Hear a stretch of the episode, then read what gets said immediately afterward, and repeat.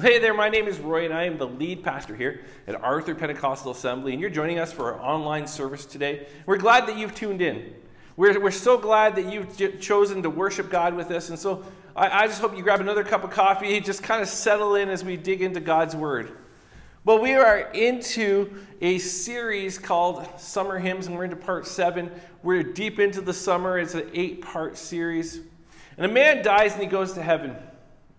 Of course, Peter meets him at the, at the pearly gates and he says to him, Here's how it works. You need 100 points to make it into heaven. So you tell me all the good things you've done, and I'll determine how good they were, and I'll give you a certain number of points depending on how good it actually was. And when you reach 100 points, well, then you get in. Well, okay, the man says, Well, first of all, I was married to the same woman for 50 years. I was faithful to her always, even in my heart. Well, that's wonderful, said Peter.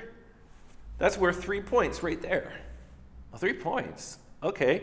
He said, Well, I attended church all my life and I supported the ministry with my tithes and my, and my service. And terrific, said Peter. That's definitely worth a point. One point. Okay.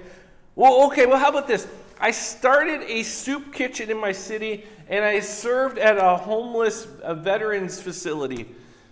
Peter said, Well, fantastic. That, that's got to be two more points. Two points to me, I'm only up to six points. At this rate, the only way I'm getting into heaven is by the grace of God. Peter said, Exactly. Come on in. Well, like I said, we're, we're in part seven of this eight part series. And in this series, we've been looking at these, the, the hymns, the stories behind them, and the biblical truths that they're tied to. And today's hymn is Amazing Grace, probably the best and well known uh, well known hymn in history. It's estimated that Amazing Grace is performed close to 10 million times every year. It's been covered 1,100 times on different musical albums. Uh, artists like um, Aretha Franklin, Ray Charles, Johnny Cash, and even Elvis Presley have covered it on their albums. Amazing Grace was written by a man named John Newton. Now, John Newton grew up in England in the early 1700s. His mother passed away at the eight when he was just six years old. Newton's father was a sailor, and he brought John Newton on his first voyage at the age of 11. He would then follow in his father's footsteps and he would become a sailor. Well, later, Newton was called into service with the British Army, and after some rough days at sea, Newton abandoned the crew. But it was later caught, beaten, put in shackles, and demoted to crewman. He would later convince the crew to exchange him with another ship a slave trading ship. There he was treated incredibly poor by the slave trader. Eventually, Newton became the captain of his own slave trading ship called the Greyhound. And one time on a voyage from England or to England back from Africa, the ship was struck by a treacherous storm. The, the storm ripped off the, the, the sail and ripped off half the side of the boat, and they thought they were going to die. They thought that that this was it. And right there and then, Newton made a vow with God that he would be a believer if God saved him, which he did. He was, he was, safely, he was safely home. But he kind of forgot about his faith a little bit at that point. He did vow, he did start to become a little bit more Christ-like or what he thought it was. Which in itself was a miracle because especially the way he spoke about God around other people. He disdained God. Nonetheless, his newfound conversion meant he treated his slave cargo better. He thought that's what it was like to that's what it was to be Christ-like. It wasn't until 1755 that Newton would retire from sailing and his faith would begin to open his eyes of his own wretchedness. He became increasingly disgusted by the slave trade industry and the role that he played in it for years. Years later, he would be influential in helping slavery be abolished in Britain. Newton would later go into ministry. In 1769, Newton began writing a new hymn for every Sunday night service, combining his lyrics with a common tune. When Amazing Grace was first sung in 1773, it was sung to a different tune than what we sing it to now. It was sung to a, a, number of different tunes, in fact. The tune that we know today merged together in 1835, long after Newton had died. And that's a song. That's the song, Amazing Grace. Well, some of Newton's last words recorded were this My memory's nearly gone, but I remember two things that I am a great sinner and that Christ is a great Savior. Amazing Grace is a song many of you have sang for years. You know many of the words. But I don't know if we fully grasp these two words, especially individually amazing and grace. Amazing means overwhelmed or, or confounded with sudden surprise or wonder. Have you ever been overwhelmed? You ever been confounded? It also means stunned, dazed, confused, like what you've just seen, what you've just heard, what you've just experienced, like you can't even comprehend. Did that really just happen? Grace, on the other hand, grace is something that you hope for when you mess up. Grace is something you know you don't deserve. See, maybe for you it was, it was when you were younger. Maybe, maybe you smashed up the family car and you knew you had to tell mom and you knew you had to tell mom and dad. And as you rehearsed your speech on the way home, you're, you're hoping their response will be something of grace. You knew you were driving too fast and you knew you weren't paying attention. It was totally your fault. The police report confirms it. And you know you're busted. You know you should be grounded. And you know you probably will lose your driving privileges for a while. You know what you deserve, but you're hoping for grace. Or perhaps you got caught stealing at work. Maybe perhaps you got caught skipping school. Maybe your wife discovered your browser history. There's no one to blame, there's no excuse. You are guilty. And in that moment, what you're looking for is grace. You're looking for someone to give you something that you know you don't deserve. Now, see, on the other side of it, we aren't that quick to hand out grace. When we know that we are coming face to face with someone who is in the wrong, especially when I'm the one or someone I love has been hurt by their wrongdoing. And there lies the conflict. When I receive grace that I don't deserve, it's stunning, it's overwhelming, it's confounding, and it's life giving. But grace, when it's required of me, it's a little more difficult to dish out. Grace is undeserved and unearned favor. You can't deserve grace. I, I, once heard a pastor saying that feeling like you deserve grace is the same as planning your own surprise party. The moment you plan your own surprise party, it eliminates the surprise. In the same way, the moment you think you deserve grace, it voids it as grace. You can hope for grace, you can ask for grace, you can beg for grace, but as soon as you think you deserve it, it's no longer grace. Then here's a twist you can't actually come to a place where you can receive grace as long as you think you deserve it. And grace can only be experienced in the context of a relationship. There is no grace outside of relationship. And grace can only come in relationship where there is an imbalance of power somewhere. Where I have every right to be angry, I have every right to punish or seek payment or forgiveness, and I choose not to. I have the upper hand in the situation in relationship with you, and I choose not to exercise my advantage. And this is what makes Christianity so unique grace. This is why God had to show up in human form. Grace is completely relational, and you can't understand grace outside of a relationship. This is why, for Christians, Christmas is such a big deal. Because God entered our world through Jesus and modeled grace for us. For God's grace to be known by us, it had to be personal. Jesus made it personal. And so, John, not John Newton, Newton, but John, one of Jesus' closest friends and disciples. Years after Jesus' death and just before John's own death, documents what he experienced. He gives us the Gospel of John. And he, he, documents his relationship with his Lord and the grace that he experienced and what he saw. In an attempt to convey what he experienced, he begins with this statement in the first chapter of John in verse 14. He says, The Word, being Jesus, the Word became flesh and made his dwelling among us. And John would say, That's right. God lived among us, the creator of all things. I know. I know it's hard to believe. And if I didn't experience, I, I don't know if I would believe it either. But I did. And then he says, We have seen his glory, the glory of the one and only Son who came from the Father. And what he's saying is, this isn't a myth or this isn't a passed down legend. We, not just me, but we, there was a bunch of us, and it wasn't a dream, and it wasn't an illusion, and it wasn't that we ate some bad fish the night before, because we actually lived with him for three years. We sat under his teaching. We saw him do incredible things. But here's what he was like, and this is how he ends this verse. He says, He was full of grace and truth. He was full of grace and truth.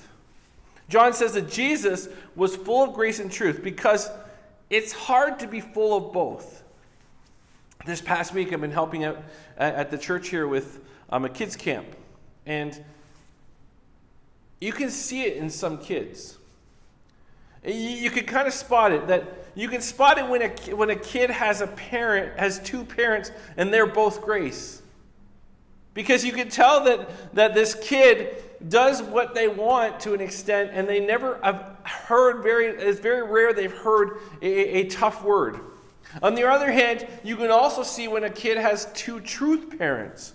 They're a little more withdrawn, a little more reserved, because they've never received grace.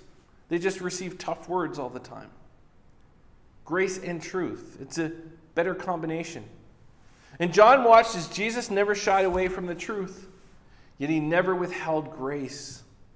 John says he was full of both. He called sin what it was sin. He called sinners sinners. And then he laid down his life for those same sinners truth and grace. And it was this combination that would lead John to conclude later in John 4 that God is love. As a parent, you know this. If you shy away from telling your kids what they need to hear for their own good, well, then you're missing a component of love because you're not doing truly what's best for them. On the other hand, if you're always lecturing them and you never show them any compassion or mercy or grace, well, you're also missing a component of love. And so John watched as Jesus was full of grace and full of truth and came to the conclusion that God is love. John was also there when Jesus called Matthew, a tax collector. And Matthew records this interaction in his gospel, but it, what he doesn't record is the awkwardness that had to have been there. It just simply says as Jesus went from there, he saw a man named Matthew sitting at the tax collector's booth. Follow me, he told him, and Matthew got up and followed him. That's all it says. But there had to be some whispering. There had to be some side conversations and some looks that happened. Because as a tax collector, Matthew was despised. One, because, well, he collected taxes, but, but also because he would often take a cut for himself above what he was supposed to. And also, as a Jew, he was being farmed out by the Romans to collect from his own people, and he was seen as a traitor. And he would do this just for his own wealth. So while he had lots of money, he had very few friends. And so when Jesus told Matthew to follow him, I mean, maybe some of the crowd heard this. A rabbi asking a tax collector to follow. And maybe some of the crowd just instinctively laughed. Like, this has got to be, obviously, he's joking. He's actually mocking this tax collector. It's hilarious. Until they're like, wait, is he serious? Perhaps Peter behind going, Rabbi, what are you doing? I mean, I, I, don't think I don't think you want this guy to be part of our group, and if he's going to be part of our group, I don't know if I want to be part of our group. And he also there was a problem too.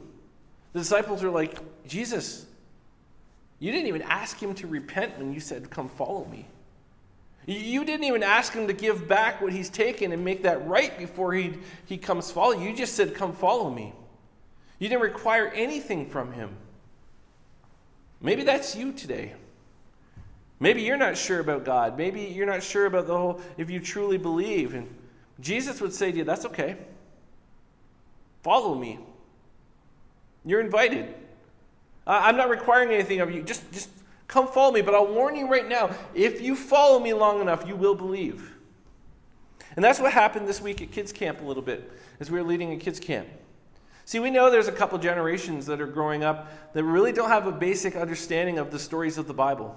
That, that, that's kind of where our society is at right now. There's a lot of people don't understand the stories of the Bible. They have no faith background. Or they have, there's a lot of people really don't have an understanding of who G- Jesus really is, what he's all about. But I had some conversations this week with some kids, some younger kids, that have never heard of God. They have no concept of what or who God is. And so to, this week we introduced some kids to God a God who created them, a God who loves them dearly and has a plan for their lives. We introduced them to Jesus. We introduced them to the, the, this whole concept of salvation and heaven. And at, one moment, we asked the kids if they really wanted to put their faith and trust in Jesus to take a step of faith and ask God to forgive them. Now, do I believe every six or seven or eight year old really fully understand and understood the, the step they'd taken? I think some of them did. But for some of them, Jesus invited them to follow. Take a step, and then watch what I'm about to do in your life. That's all I need of you right now. I don't need you to understand fully, I just need you to come follow me. And this is what Matthew experiences a personal God that invites him to follow. And then Jesus makes it more awkward. He invites himself over to Matthew's house for dinner and tells him to invite his tax collector friends. And I can imagine what's going through Matthew's mind. I'm going to invite my friends over, Rabbi, but you're probably not going to like them. And I'll be honest, I, I don't know if they're going to like you. I mean, we're just from two different worlds. I don't know how this is going to work. It's probably one of the most awkward dinners ever. Peter doesn't want to be there, and Andrew's kind of embarrassed, doesn't want anybody to see anybody see him go into the tax collector's house, and John's looking at his watch. I know he doesn't have a watch. Matthew's watching as he's watching this whole thing go down. As he's watching his friends interact, and imagine Jesus just sitting there smiling. He loves it. It's messy. It's awkward, but so is grace. Grace, when it's truly amazing, is confusing, it's confounding, it's awkward, and it's messy. Meanwhile, the Pharisees, the religious leaders, they hear about this situation and they send a message into the house because they weren't invited to this this, uh, this dinner party, but they wouldn't have come even if they were because they wanted nothing to do with the tax collectors. And they say to the disciples, What does your teacher eat with tax collectors and sinners? I mean, if he's truly a rabbi, if he truly is a man of God, he should be eating with other men of God like us, not these riffraffs. So someone relays the message to Jesus, and which I assume the tax collectors are all listening in because they're thinking, yeah, Jesus, why are you eating with us? This doesn't make any sense at all. And then Jesus makes an awkward dinner party even more awkward because he doesn't sugarcoat his answer. And he says, Tell those guys outside, it is not the healthy that need a doctor, but the sick. Imagine John's trying not to look the other tax collectors in the eye. And, and, and Peter maybe smirks because he loves how he loves Jesus' boldness. And the tax collectors are thinking, wait, is he calling us sick? And Jesus says, oh. And tell the Pharisees this Go and learn what this means. I desire mercy, not sacrifice. And so Jesus tells the Pharisees, who pride themselves in their knowledge of the scriptures and their ability to teach and discern what the scriptures mean, he tells them to go and learn. And he quotes Hosea 6 6 which is such a dig at them. And again, I'm sure Peter laughs to himself because he loves it. And likely everyone smiles or chuckles, even the tax collectors. Uh, they, they laugh at how direct Jesus is with these religious snobs. And then he says, For I have come to call the righteous, not the righteous, but sinners. Then we go a little bit further. There's one day Jesus is, he goes up to the temple in Jerusalem and he's, he's teaching on the, the steps. And this is the holiest place in Judaism. And suddenly a group of Pharisees bring a woman forward that was caught in adultery. And they're there to trap Jesus. And I imagine this woman is terrified. According to the law, they say, we are required to stone her for her adultery. We're required to kill her. And, and Jesus looks around, and maybe he locks eyes with this woman who's terrified. And then he calls her bluff. Because he knows there's no way they're going to do this right at the temple. And as he surveys the Pharisees, and he notices something's missing. He notices what's missing is compassion and mercy and love. And so the, it says he bent down and he wrote in the dirt something with his finger. Then he stands up and he says to them, Okay, go ahead. Do it. Stone her. But you better be without sin in your life before you even think about throwing anything. And again, he stoops down and he writes. And biblical scholars and experts have guessed for years what Jesus may have written because it doesn't tell us. But I wonder if he wrote something like, What if this was your daughter? And this woman is cowering, she's shaking, terrified, crying. But the next sound that she hears is the sound of stones dropping to the ground. And when she looks up, it's just her and Jesus left. And imagine Jesus looks at her and he smiles. And it's probably the first bit of compassion that she's seen in hours. And, and John tells us he was a bystander. He watched as his master, his rabbi, showed so much grace in that moment. But in case, he, he documents, in case anyone wondered where Jesus stood on truth, he records that Jesus said to her, Go now and leave your life of sin. He says, I don't condemn you, but I also don't condone your behavior. Leave your life of sin. Grace in full, truth in full. And then John documents what may be the most extreme example of grace. He was the eyewitness to what you would truly call amazing grace. After Jesus is arrested and tried unfairly and beaten, it says two other men, both criminals, were also led out with him to be executed. And when they came to the place called the skull, or Golgotha, they crucified him there along with the criminals, one on his right and the other on his left. And it says, The people stood watching. Now, let that sink in for a moment. You have this horrifying scene. Jesus has been beaten, he's been whipped, he's been spit on, he's been dragged across the city, he's been, he's been nailed to a cross, to be killed, and people, like spectators at a sporting competition, stood around and watched. And it says, and the rulers even sneered at him. And they said, He saved others. Let him save himself if he is God's Messiah, the chosen one. Then one of the criminals that has been hung beside Jesus joins in in the mockery and chastises Jesus. But the other criminal would have none of it. And he said, Don't you fear God? since you are under the same sentence?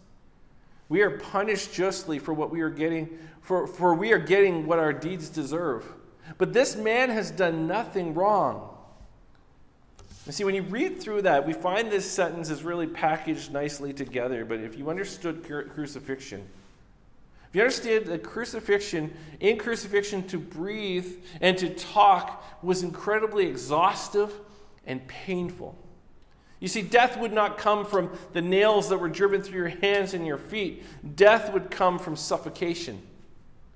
Inhaling would be easier, but exhaling would require strength because, in order to do so, you would have to push yourself up, but your arms would be dislocated within moments. And so, the only way that you possibly could push yourself up is from your legs. And that way, you could exhale, exhale or speak. Well, it says the men to the right and the left of Jesus had their legs broken. And the reason that the Romans did that is so that they would die quicker, so they wouldn't be able to push up. And so this statement and conversation would likely have come in short, drawn out sentences. And so this man, in excruciating pain, he understands that if heaven is only for the righteous, those that make the right decisions all the time, that he does not deserve to be there with Jesus. But in an act of desperation, he puts his hope in something he doesn't even believe he deserves grace. He says, Jesus, remember me when you come into your kingdom. Now, if you were still around at this point, and you were able to make out what was being said in this broken up conversation, perhaps you would have rolled your eyes. Like, you're right, buddy. Jesus is going to extend mercy to someone who has done nothing in their life to deserve heaven. Someone who can't even make a promise to make things right from now on because your now on is, is, is almost up. This is it. You have no bargaining power and you have no hope. So save your breath, criminal. the question is Does God really answer the prayers of sinners? And Jesus would say, That's the only kind of prayers there are. And so Jesus responds in a way that shakes up what everyone thought this man deserved.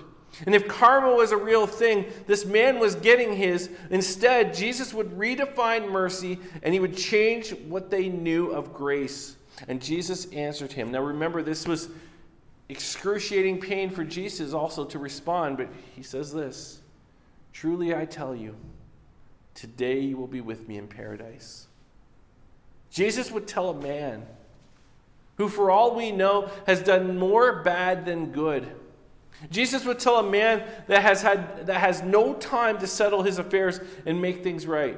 Jesus would tell a man that his future will be the same as John's, who was watching from below. John, who had spent three years under Jesus' ministry and would devote the rest of his life to spreading the love of God throughout the world. And later, when John would relay this story to the other disciples, I'm sure they were stunned. I'm sure they were confounded. It was scandalous, Jesus, when you asked Matthew to follow. It was shocking when you offered grace to that woman at the temple who was caught in adultery. But this, how do we explain this? How is this how is this fair? And like life, grace is not fair.